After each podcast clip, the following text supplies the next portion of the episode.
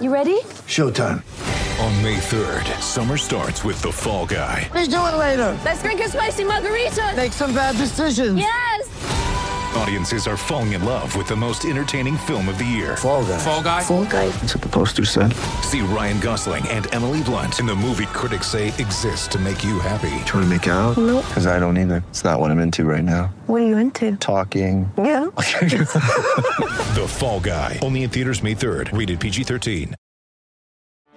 Get ready for the greatest roast of all time the Roast of Tom Brady, a Netflix live event happening May 5th.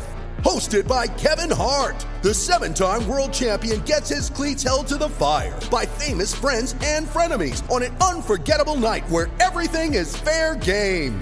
Tune in on May 5th at 5 p.m. Pacific time for the Roast of Tom Brady, live only on Netflix.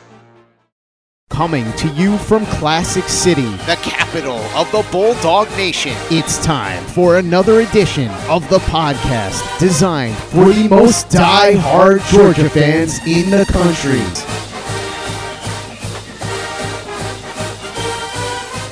What's up, guys? Welcome back to another edition of the Glory UGA podcast. I'm your host, Tyler, and I hope you guys had an awesome holiday season.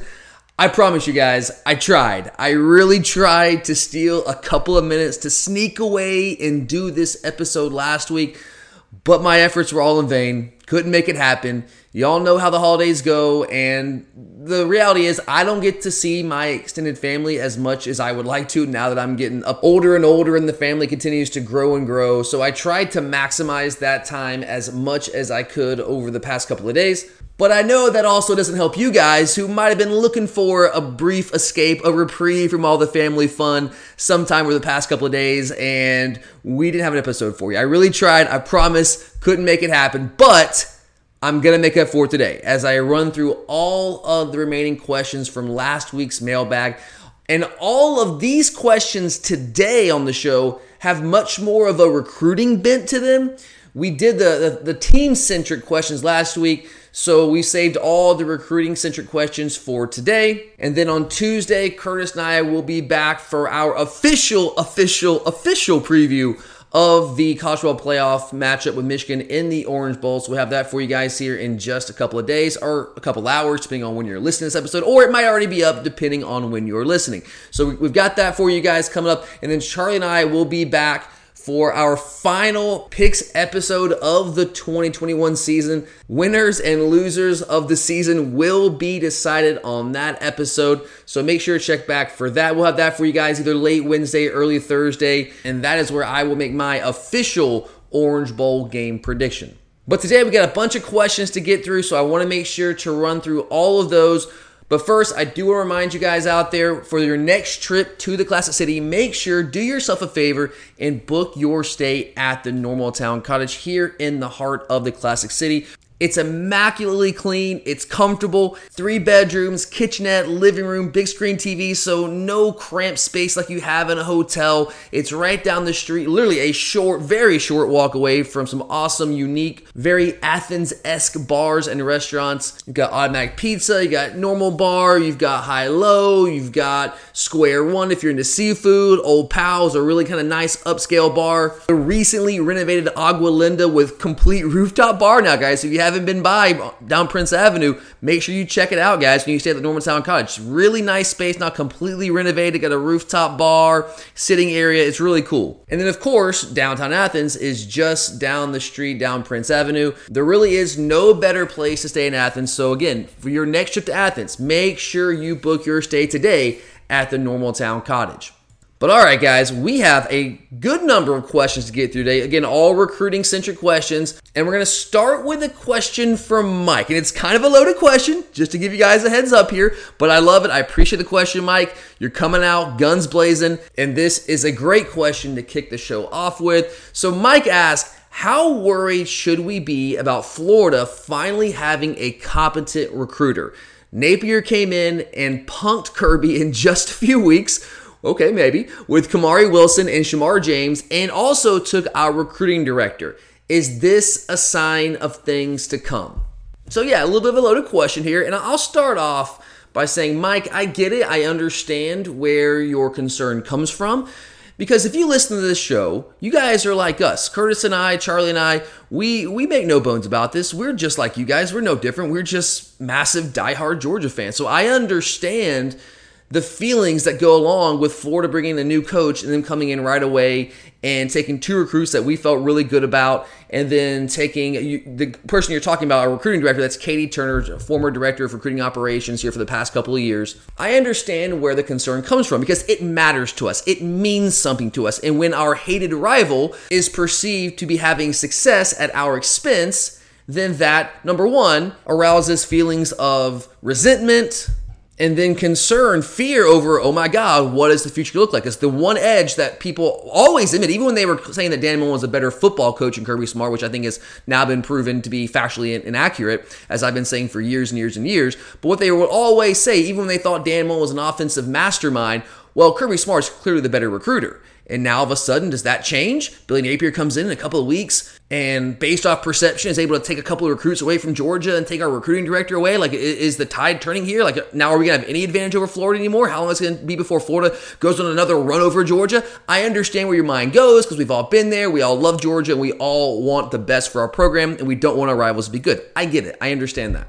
But at the same time, I'm going to caution you let's just chill out. All right. Let's not jump to conclusions right now based off a very, very small sample size. And look, Billy Napier is infinitely more talented as a recruiter and more committed to recruiting than Dan Mullen is. That's why I honestly didn't want them to fire Dan Mullen because I I felt as long as he was he was here, we would always always had the talent edge over Florida. Doesn't mean we'd always beat them every single year. We know what happened last year, but we would always be the more talented team because Kirby Smart would just simply continue to recruit circles around around Dan Mullen. So that's why I wanted them to lose and, and not be good, but like not be bad bad enough to where he would get fired. That would it's kind of like my perfect scenario. It's like, yeah, they go like eight and four, nine and three, but they don't win the East. We beat them. They don't really contend for anything but they keep Dan Mullen around. It's good enough to kind of burnish that reputation and keep people thinking that he's this great coach and keep him around, and we just keep beating them and keep winning the East. That would have been my ideal scenario. We know, uh, obviously, the bottom dropped out of that program this year, and everyone saw Dan Mullen for the coach that he is. A really, really good offensive coach. I mean, if you want to call him an offensive mastermind, I don't have a problem with that. He's a great offensive coach, a great offensive mind, but he is just wholly inadequate in terms of running a major college football program like as an organization like you have to in this modern day of NIL and recruiting and all the things that go along with it the way like, Saban has basically Sabanized all college football and to keep up with that you have to run your program like an organization like Saban does, like Kirby Smart does. And Dan Mullen was just wholly inadequate to do that. And he couldn't recruit very well because he's just a really strange dude. Couldn't connect with players. So I always wanted him to be there because I felt we would always have the upper hand as long as he was there. And I do recognize that Florida is very well situated in one of the most fertile recruiting hotbeds in the country. It is the flagship university in one of the most fertile recruiting hotbeds in the, in the country. It has the potential to be a, a recruiting superpower. It hasn't been. They have not been, and really haven't been for a while. Maybe even going back to the Urban Meyer era. I guess Muschamp had a couple of good years recruiting, but he wasn't there long, long enough for it to really have much of an impact. But they have the potential to be a powerhouse recruiting program because of the proximity to talent they have, the fact that they are the flagship university. Now, there are some internal issues that to deal with. They are way behind in the facilities arms race. They've even been talking about reducing the capacity. Their, their athletic directors come out and basically said, we are going to reduce capacity inside the swamp. They're going to replace some of the seats with more luxury seating, but they're going to reduce the capacity by like 10 to 20,000 seats because they can't sell out their stadium.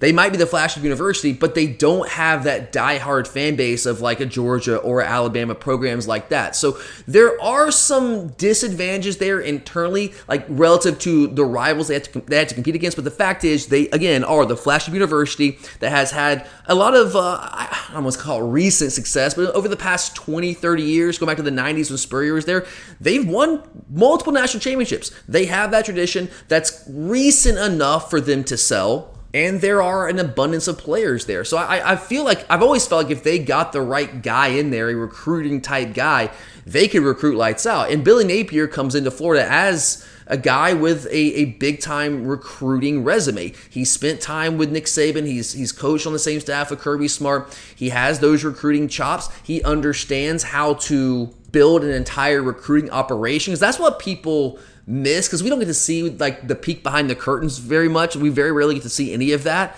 The average fan doesn't, and we kind of just boil it down in our minds like, well, okay, it's Kirby Smart's a great recruiter, and Will Muschamp's a great recruiter, and Glenn Schumann's a great recruiter. We, we boil it down to like individual relationships, like just the, the coaching staff themselves. And don't get me wrong, that's a obviously a massive part to this, but it's so much more than that in the modern era of recruiting. I mean, again, I go back to the I call it an organization. We have this very sizable recruiting operation within the larger confines of our Georgia football program operation. We have support staff for the recruiting support staff.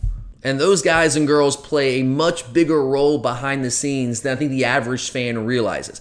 And Dan Mullen simply didn't really grasp that. He didn't really have the background in doing that. Kirby Smart obviously does. And Billy Napier, with his background, understands that he is going to be committed to recruiting in a way that Dan Mullen never was. And I mean, let's just call it what it is. They're going to recruit a lot better under Billy Napier at Florida than they did under Dan Mullen. That means they're probably going to get some recruits. Not probably, they are going to take some recruits that we otherwise, if Dan Mullen was still there, would probably be able to sneak out of Florida. We'd probably get them out of Florida. But the thing about the state of Florida is that it is so big and there's so many players in that state, they can't possibly take all of them. We are still going to get our fair share of players. Now, do we have more competition with Billy Napier there? Yeah, I, I think that we do. I think I, it's safe to say that. But it's not like our recruiting efforts in Florida are just going to dry up completely and we're not going to be able to get any top players out of Florida anymore. That's just not going to happen. We've gotten top players from Florida, not just under Kirby Smart, but going back under Mark Richt. Like we've recruited Florida well. We're going to continue to recruit Florida well. We have a lot of inroads that we've built in there. IMG has been a big time benefactor to the University of Georgia. And that's, I mean, probably the, the best program in, uh, if you want to call it a program, it's more of just like a, a recruiting boarding school, but it is consistently the top producer of Power Five talent in the state of Florida. And we have a really good relationship there. I don't call it a pipeline, but kind of it has been a pipeline of sorts. Now, I know Kamari Wilson going to Florida. Uh, you can point to that and say, well, how much of a pipeline is it if he's going to Florida? Well, guys, again, we're not going to get every single one of those players, but we have gotten more than our fair share from IMG. And, and going back to the question from Mike here, like specifically, you mentioned Shemar James and Kamari Wilson. I, I just want to address the elephant in the room here. Yes, Kamari Wilson was a long time silent commit to us. I have that on really good authority from multiple people that around the program.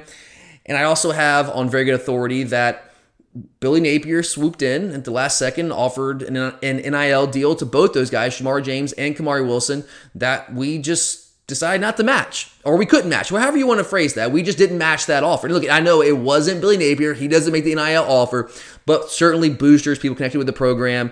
And look, there's it's a wild, wild west out there right now with NIL. I'm not saying that they're taking like these boosters who are making these NIL deals. I'm not saying it's completely coordinated by the recruiting offices. I'm not going to go that far, but I think we would be very naive to sit here and think there's not some sort of connection, some sort of Clandestine communications between figures within the football program and those boosters who are giving out the NIL deals. I think we'd be naive to think that because the reality is the NCAA is just too spineless and toothless, feckless to be able to do anything about it. They don't have the wherewithal, the ability, the power to really do anything about it. In the NIL situation, it's I don't know if there's be guardrails put on it. I wish that there could be. I don't even know what that would look like right now. I gotta put a lot more time thinking about that because right now I've been all in on the Orange Bowl. But it is the wild, wild west out there right now, and they just offer him a deal, and, and that's why they ended up at Florida. And look, Kamari Wilson is a really good player, but losing a guy like him, I'm not gonna sit here and say that, hey, man, Kamari Wilson sucks, man. Like we didn't want him anyway. I'm not gonna pull that junk. I'm not gonna say that. He's a good player. I would rather him be on our roster than Florida's. Absolutely, really good player. Wanted him for a while. But losing a guy like that, that's not going to make or break our program, guys. Now, if they start getting all the guys that we want, yeah, that's a problem. But that hasn't happened yet. Like, let's not jump to conclusions here. Shemar James, by the way, was a former Florida commit, all right, that we were trying to flip I mean, he did decommit, we were trying to get him on our commit list like in the last like week or two leading up to signing day. So that was kind of a whirlwind thing. There wasn't like he was Kamari Wilson where he'd been like a, a, a, long time silent commit behind the scenes.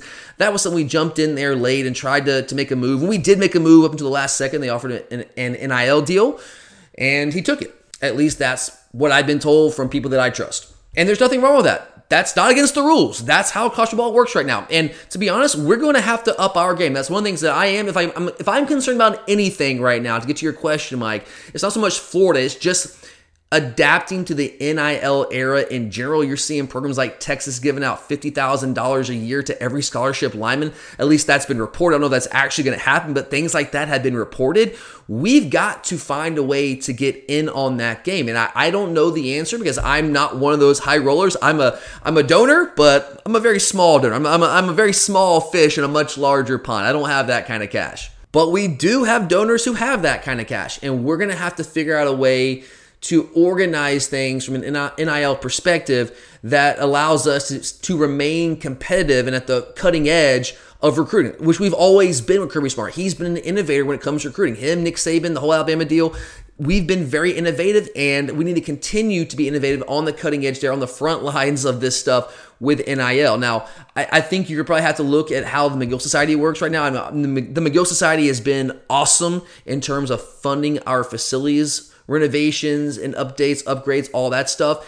But I don't want to say we're tapped out. You're always going to need more facilities because it's an arms race there. But it's now an arms race with NIL stuff as well. So are you going to have to have conversations with some of those like big time Magill Society donors, those Silver Circle, which like the million dollar plus donors? Some of those people are going to have to have conversations with them and say, hey, look, you know, we, we love you, want to keep you obviously donating to Magill and all that stuff, but maybe we need to earmark some of this money that you're sending in for like foundations where we can use the foundations to fund NIL stuff. And there's so many different ways to do this. Again, it's beyond my pay grade. I got to spend more time thinking about it, digging into it. But we've got to remain at the forefront of the NIL conversation. Right now, I don't know that we are. I'm not saying that we aren't, but we haven't made the big splashy wave that some of the other programs have. And we did lose those two pretty big time recruits. Two guys I definitely wanted late to arrival with a head coach that had just gotten there a couple of weeks earlier. So that's something I think that if, if there's something to be concerned about, that would be my concern. But I still would tell you guys, I have a lot of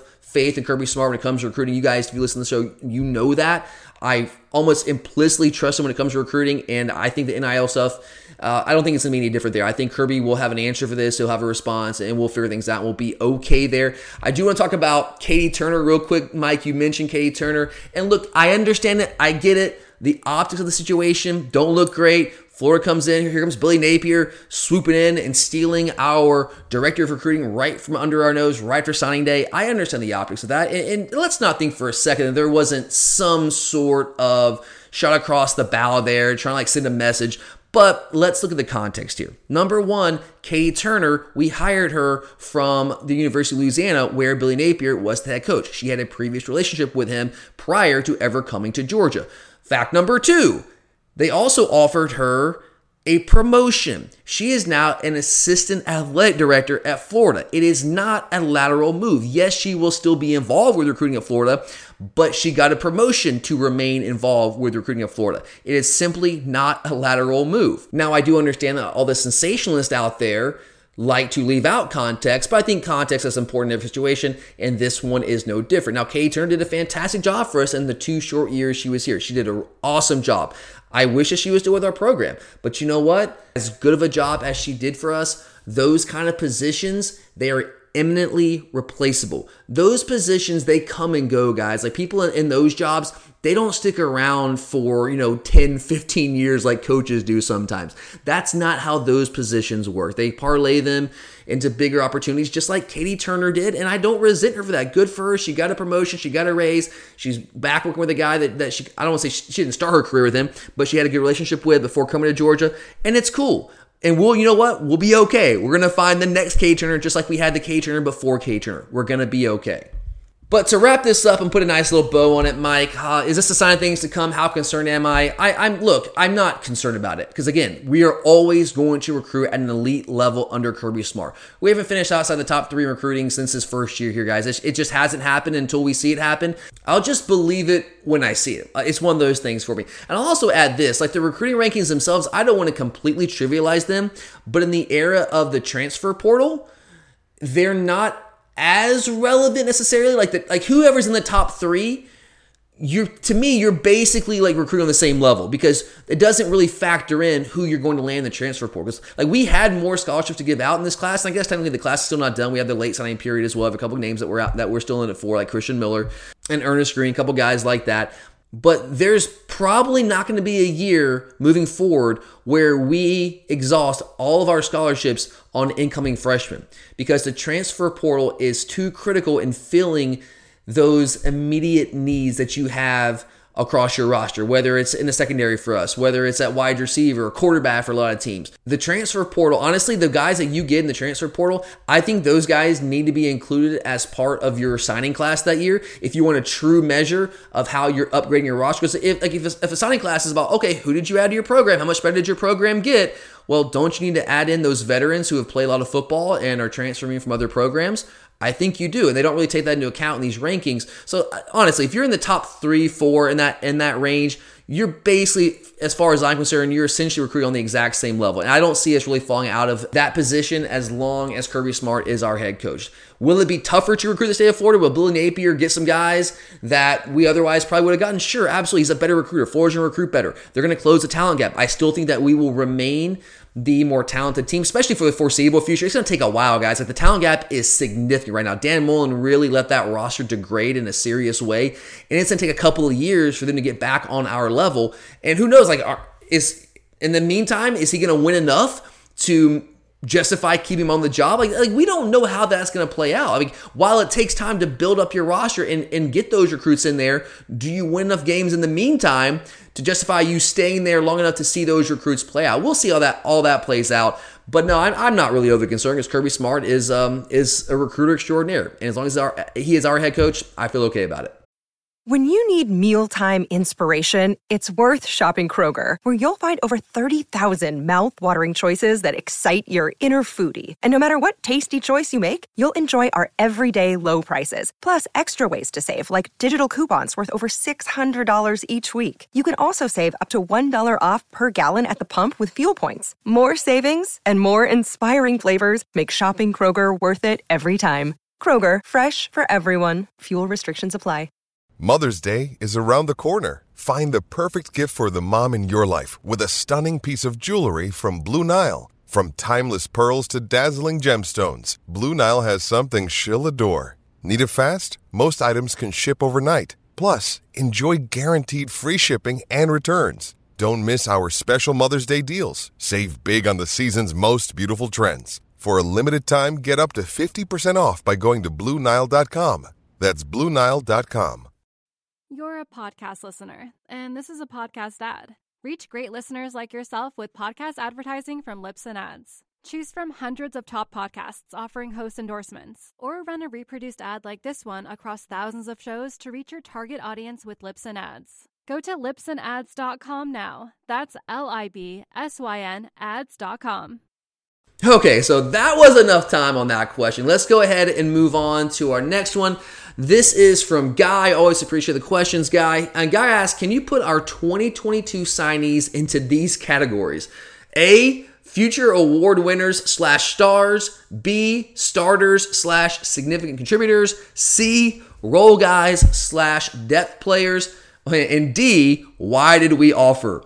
So a couple of categories here. Uh, I could go really long on this one as well, but I'm to try to, to streamline this one a little bit for you. Let's start with, with the first one here. Future award winners slash stars. Okay, a couple have come to mind for me here. Oscar Delp, I am extraordinarily high on him. You guys know how good Brock Bowers has been for us. I th- don't think it's a stretch to say Oscar Delp is actually a better athlete than Brock Bowers. I'm not saying he's to be a better player because Brock has been fantastic. I mean, he's, I think already can you can legitimately make the argument he's the best tight end in Georgia history after one year. At least had the best season for any tight end in Georgia history. I think he can go that far. We'll see how the rest of the career progresses, but I mean, if this year's an indication, why is he slowing down? You know, it doesn't make any sense. But I think Oscar Delp has the athletic potential to be that kind of player. So if Brock Bowers has been a Mackey Award semifinalist or a guy that should have been a Mackey Award semifinalist, or I think he was a semifinalist, he should have been a finalist. I don't, I still don't understand how he wasn't. That's crazy to me.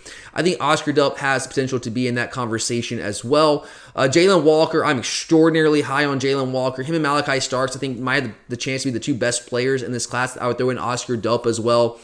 But Jalon Walker, inside linebacker, is going to be, a, I think he's the next great inside linebacker at Georgia. I'm, I'm going to say that right now. So I think if we've got two Butkus Award winners under Glenn Schumann, I think Jalon Walker could certainly be in line to be that next Butkus Award contender for us in the middle of that defense. Here's another guy that no one really talks about when it comes to our 2022 recruiting class, and that's punter Brett Thorson.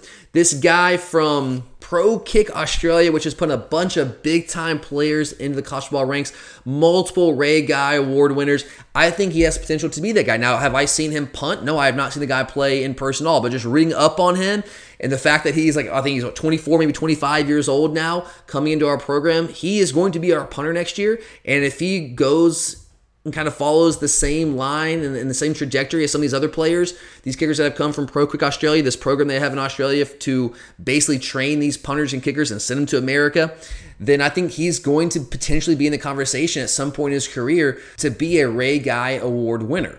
I also love Malachi Starks. I mentioned him a second ago. Uh, and sure, maybe he could be a Thorpe Award type guy potentially. Usually those those awards go to like more cornerback type guys. Malachi Starks is more of a safety, and safety's gonna be in that conversation as well. They usually don't get the love that cornerbacks do, uh, but I would throw him in there as well. Mykel Williams, man, like I love Mykel Williams. I think he is gonna be a star for us, but he plays that five tech defensive end position. I think that that is at least where I project him. I think he does have some positional versatility. But the five tech is just not really a glamour spot on our in our defense where you're putting massive numbers. So for that reason, because all these awards are numbers driven, so with with for that reason, I don't know if he'll be like a, a an award finalist, like that kind of guy. But I think he's going to be a big, big, big time player for us. All right, part B here, uh, starters, significant contributors. I think a lot of these guys. we we have a top three class for a reason, guys. These guys are being recruited to come in and, and contribute. So let's just go with some of the guys I mentioned there: Malachi Starks. Mykel Williams, Jalon Walker, Oscar Delp, Brett Thorson, James Singletary, five star from Florida at cornerback, Bear Alexander, big time defensive lineman who's pretty much right now, things go according to plan, being earmarked to be the replacement for Jordan Davis. Now he's not Jordan Davis because Jordan Davis is a unicorn. You don't; those guys don't grow on trees. But he's going to play a lot for us. He's going to be a starter at some point in his career. I would, I would certainly venture to say that right now. Marvin Jones Jr., five-star outside linebacker that we landed late in the cycle. Big time job getting that guy to close up the cycle, at least the early signing period. I mean, look, we have very little depth at outside linebacker right now. I think he's a guy who come in and even as a freshman contend for significant playing time, if not a starting role right away, depending on who comes, who goes, and who we might land in the transfer portal. Carlton Madden's another guy's kind of under the radar, three star guy from Cedar Grove that I really, really like. I'm high on him. I think he fits as an outside linebacker as well. And he's got some positional versatility. He can play different spots for us in different situations, downs and distances, things like that. But I think he's a guy that, even if he's not a starter right away, can be a significant contributor for us. I think he'll be a starter by the time he leaves the program. Branson Robinson at running back, at the very least, will be a significant contributor for us before he leaves. He's going to be our starter at some point. Probably not next year, but going into 2023, he'll probably be our starting running back. Aliou Bah from IMG at, at, on the offensive line is a guy that I think could be a, a big time tackle for us. I thought I like Daylen Everette, the guy that we were able to get from Clemson late in the cycle. Julian Humphrey, a guy that we flipped from Florida. CJ Washington out of Nick Chubb's old stomping grounds. I'm really high on him as a player. However, I just think that Jalon Walker is the better inside linebacker, and that's where Washington's going to play. So I think he's going to start for us, absolutely, but he just might not be the star. But he's kind of a, a throwback lunch pail type guy, just like Nick Chubb was. I'm really excited he's on our roster. Chandler Smith, the speedy guy, the track guy, 10 to 800 meter guys as a junior in high school. I think he's a guy that I don't know if it would be a starter right away. I would not project that, but, but I think if he can stay healthy by the time his career is over, he'll certainly be a, significant contributor for us. I am really high on Cole Speer as well, and, and it's all relative. I'm higher on Cole Speer than most people are. I think this is a guy that can absolutely be a significant contributor for us at the receiver position. Maybe not a star, maybe not your number one guy. I would not say he's a number one type guy, but he's a guy that can absolutely be a contributor for us, as is Dillon Bell, wide receiver, who has not signed yet. But if he does, I think he's a guy that's got some physicality out wide that can really be that strong possession receiver that can, certainly be a contributor for us. Roll guys, depth pieces. I think Griffin Scroggs, the lineman out of Grayson. Darris Smith's a guy who also hasn't signed. He's raw right now, but he's got great potential it's just hard to project when you're talking about potential. He's he needs to add some weight, but he's got great length. He has a really good frame to add that weight to. He's got great athleticism. He's just going to be a work in progress. So at least for the first couple years, he'll be more of a role guy, depth piece. But when it's all said and done, if he just continues to train and grow and develop, he can become a big time player. He's just not going to be there right away. JaCorey Thomas would be another guy in the defensive backfield I'd throw into that. And uh, let's go Denylon Morrissette as well, who could maybe find his way into that starter, significant contributor category. I just don't know if he's a number one receiver. And I guess you can say the same thing about Dillon Bell and Cole Speer. I just, I feel, I've seen, honestly, I've seen more of Cole Speer, and I, I feel a little bit stronger saying that right now, I feel like he'll be more of a contributor early on than Morrissette. Morrissette dealt, dealt with some injuries this year, but he absolutely could be a significant contributor. I just need to see a little bit more of him and make sure he stays healthy, and uh, then he can certainly find his way in that category as well. And the last one, why did we offer? The only one that really comes to mind here for me, I'm like, God, like, do we really want to offer this guy? Is Drew Bobo, and, and I hate to say that because I, I I love Mike Bobo, I appreciate Mike Mike Bobo and everything he's done for our program, but I don't know, man, like I'm, look, the coaches, they've worked these guys out. They've seen them more than, than we have. They have more information to operate off of. So I usually defer to them, especially when it comes to our recruiting staff. I defer to them. But I don't know. It just kind of has all the markings of like, hey, we're gonna we're gonna give you a scholarship and then try to get your dad on staff in some capacity, maybe even on on the support staff. I don't know. It's weird. He's not to be a major contributor right away. He might be one of those guys, you know, fourth, fifth year. Maybe like a Justin Shaffer comes in and finds his way into a starting role, and I guess maybe that's a, a starter at some point, but. I think right now it's more likely that he's one of those guys that just never ends up playing that is that he becomes a starter or a significant contributor. I'd love to be wrong there, but that's kind of where I am on him as we sit right now. Okay, moving on, let's go to a question from Emery Dave. Emery Dave asks, uh, let's talk about all these early enrollees. Does Gunnar Stockton have a legitimate shot to earn the off- to learn the offense and compete next spring? I mean, he's going to have a shot. He's going to be here as an early enrollee. He's already been on campus, but I mean, a significant shot to compete next spring for like the starting job? I would say no. I certainly have no expectations for Gunnar Stockton to come in here and compete to be our starting quarterback next year. Now, he needs to have that mentality, and I'm sure he will come in and try to compete to be a starter. I would expect nothing less. You want that from from your big time quarterback recruit. I just, as a fan, as someone who follows this program as closely as I do, have no expectations that he's going to be our starting quarterback next year. Now, we all thought going into 2022 was going to be a battle between Gunnar Stockton and Brock Vandagriff and maybe Carson Beck. I think Carson Beck's probably going to transfer out. I feel pretty confident. It's probably a certainty at this point. You can never say never, but very strong likelihood that he's going to transfer out. Brock Vandagriff has had a, a good bowl practice season. He's really kind of come on late in the season. He's starting things starting to click a little bit more for him. At least that's what I've been told. But the reality is, either one or both of Stetson Bennett and or JT Daniels are coming back next year. And I know a lot of you guys are vomiting right now. You're like projectile vomiting when you hear me say that I think Stetson Bennett's coming back next year. And I told you guys that like mid-season that hey, just put it out there guys. Don't be shocked if Stetson Bennett comes back next year and utilizes that COVID year. I told you guys that months ago. And I know a lot of people weren't really taking that seriously, but again, I have on pretty good authority that Stetson wants to play college football somewhere next year. And if that's not Georgia, it'll be somewhere else. I think it really does depend on how these, at least this next game, hopefully two games goes. And if he remains the starting quarterback through the college football playoff, I think he's going to come back next year and play for the University of Georgia. And contrary to what a lot of people have been spreading out there over the you know the past month or so since the SEC championship game, JT Daniels is not upset with Kirby Smart. There is no tension there between the family and the coaching staff. That is just fictions, made up rumors. It's people projecting their own thoughts onto the situation and parading it around as fact when in reality it's just not. So JT, like he, he likes being here. I've been told that many, many times. He loves Kirby Smart. He loves coaching staff. He loves his team. He likes Athens. All those things. I know he's a West Coast boy, but he's really taken to Athens, and he wants to play for Georgia. He likes the way our program is run. Now, if Stetson comes back, I think it's a really interesting conversation. I think the prevailing opinion out there would be, well, if Stetson comes back, JT's leaving. Why would he stay around and and and sit behind Stetson Bennett again like he has the second half of this season since he went down those injuries? But I think there's another way to look at this too. JT has already beaten out Stetson for that job one time in JT's mind, he very well could be looking at it and saying, you know what? If I did it once, I can do it again as long as I stay healthy. The only reason I don't have the starting job right now is because I got hurt. And if I can just stay healthy, which I am right now, then why can't I beat him out when this season's over and the competition is wide open again? Now, I'm, I'm certainly not saying that's what he's going to do, but I, I wouldn't close the door on that. There's certainly the other the other side of this as well. You can say, well, maybe he just wants to go to a situation where he doesn't really have to compete. It's just a, a more open job where he doesn't have this guy like Stetson to, to compete with. That's certainly possible too. I don't know how it's going to go. I just wouldn't close off the possibility there.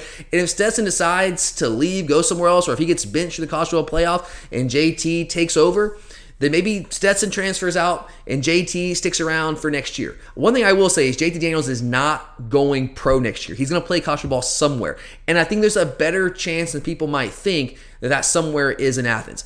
I'm not saying it's a done deal at all in any way, shape, or form. I'm just saying I think there's a better chance than people realize. So, with both those guys, or one of those guys, in, in my mind, at least one of them coming back next year, that person, whether it's JT or whether it's Stetson, is going to be the presumptive starter, barring injury. And I just, if that's the case, I don't see where Gunnar Stockton really finds his way into that conversation as like truly being the number one quarterback. Okay, our next question comes from our very good friend Josh. We love you, Josh. Appreciate it, man. Hope you and the missus had a wonderful holiday season.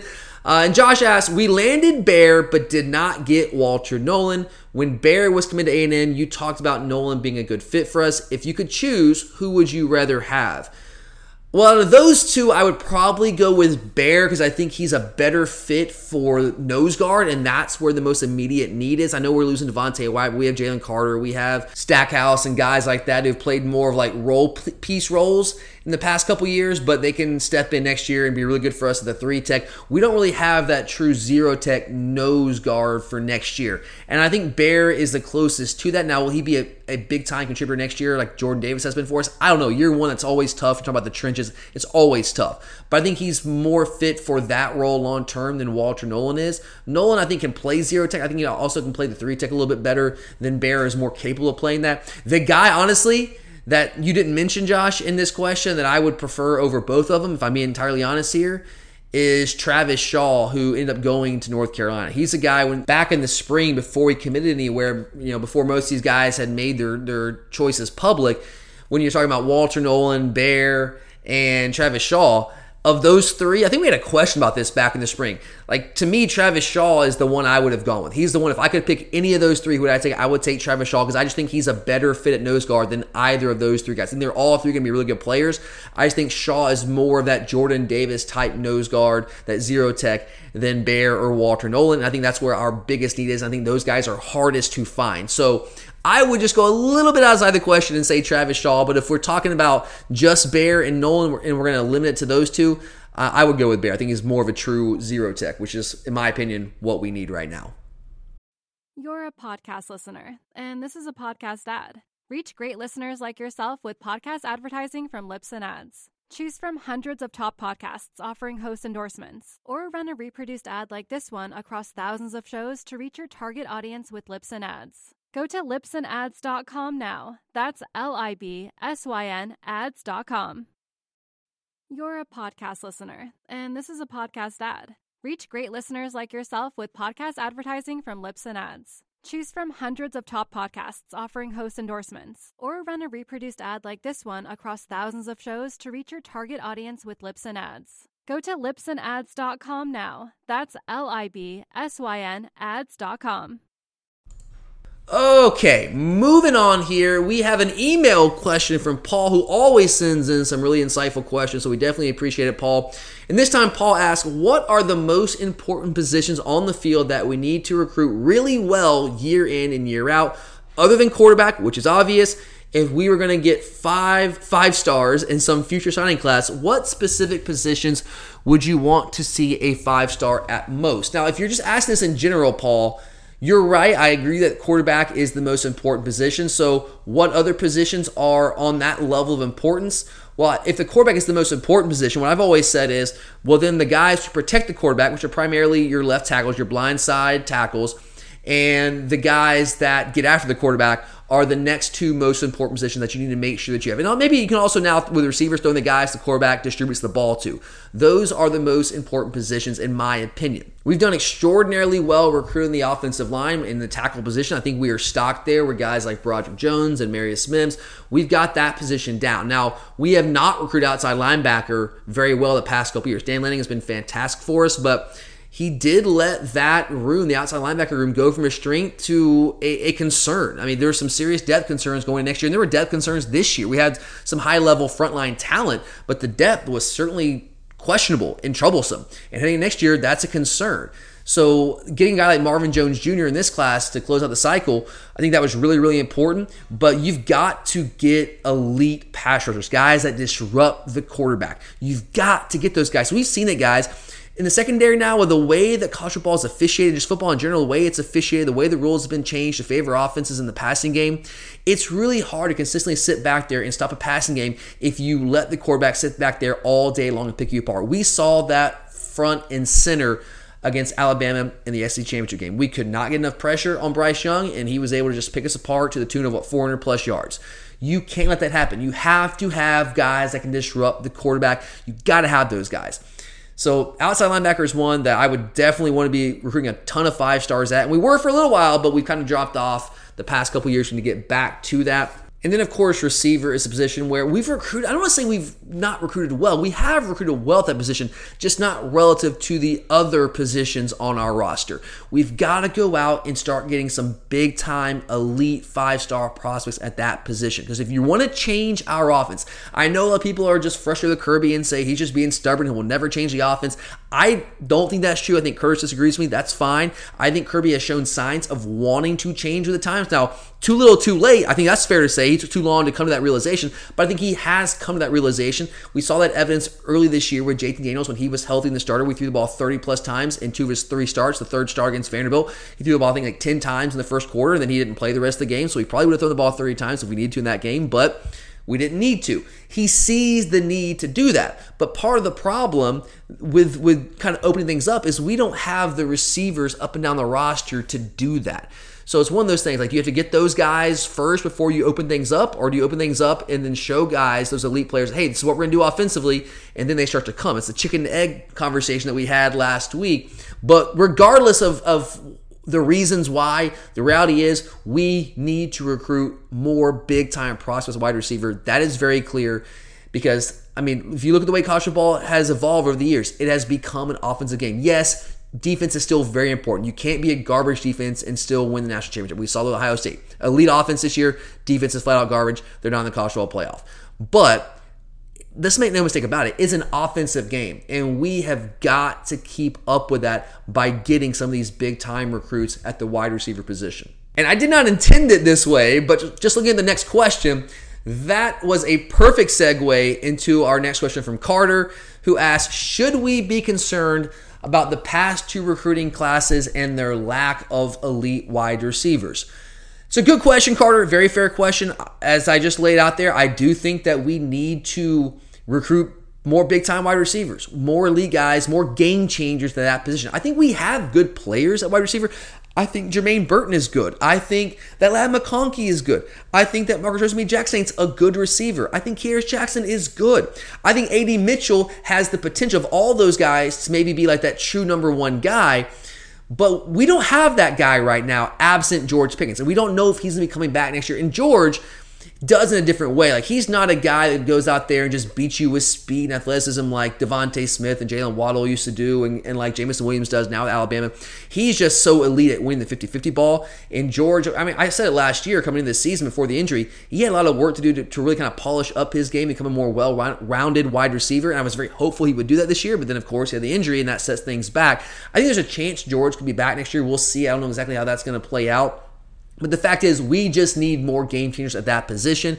So, yeah, I, am concerned that we don't have enough game changers at that spot. I think we have good players. I, I don't think our receivers are garbage like some people out there would suggest. Like, for some people, it's black and white. Either you're a game changer or you suck. And I think there's some gray area there. And I think a lot of our receivers kind of fall into that gray area. They might not be elite game changers, but they don't suck either. You know, I mean, Jermaine Burton doesn't suck. Has he been? Has he proven to be a, a, uh, an elite game changer through his first years? No, but he's shown signs of being a really good receiver. Ladd McConkey is he like a true number one guy? No, but he doesn't suck. That guy helped us. I mean, he was a big time reason why we won the Auburn game. So I think we have good players. We just need more game changers. And finally, our last question of the day comes from Miss Mavis, the Couch Monster. Gotta love the name. Uh, do you think Malaki Starks plays safety or star for us? Is Mykel Williams going to be at the five technique or jack outside linebacker next year? So more of a position type question here. Very good question. Appreciate it. I think Malaki Starks could play either safety or star. I know I'm kind of like hedging this a little bit. I think he could play either position. I think he is athletic enough to play safety. I think he is versatile enough and physical enough to defend against the run and play star for us. Honestly, next year, it wouldn't shock me to see him at star. Like we, we have Tykee Smith coming back, who was really slated to be our star this year. Obviously, the injury set him back, is out for the year. But He'll be back next year. Do we potentially look at Starks at star and Tykee Smith at safety since Starks is a little bit bigger, more physical? Although Tykee Smith does have the experience, the college level, played in the star position. I think those guys can be a little interchangeable. If I just say long term, I do think Malaki Starks will probably play safety, but the star is such a critical position for us, and I would certainly cross train him there because the fact is, we haven't had an elite star really under Kirby Smart. We've had some guys that are good players. Anybody that played an elite level there? I don't know if we have. Maybe Mo Smith in 2016 is the closest we've had to it. I think Starks could potentially be a solution for that problem, but he's also a guy that, that could project as a big time safety as well. Uh, Mykel Williams, I don't know if Mykel would be a true outside linebacker. I think he's athletic and explosive enough right now to do. I think a lot depends on how his body grows. I mean, he's 6'5", 265 right now, according to 247, and who, knows what his up to up to date weights are, but probably at least 265. I mean, he's probably around 6'5", 265, 275. I mean, as a senior in high school coming into college, I mean, he's similar. I mean, he's not quite as big as Travon Walker was, but certainly more similar to his size coming out of high school than he was to Nolan Smith. We'll say that. So I think he probably projects right now, depending on how he grows, to play the five tech for us. But I do think situationally he could potentially play outside linebacker at times. And who knows? Maybe we get him in here and we have him cut weight because we want him to be an outside linebacker. So we certainly need some depth there. But if I had to project right now, I think where his body is right now, entering the college level and looking at, at other guys who he kind of compares to, I would say he looks like more of a five tech defensive end than he does a jack outside linebacker right now.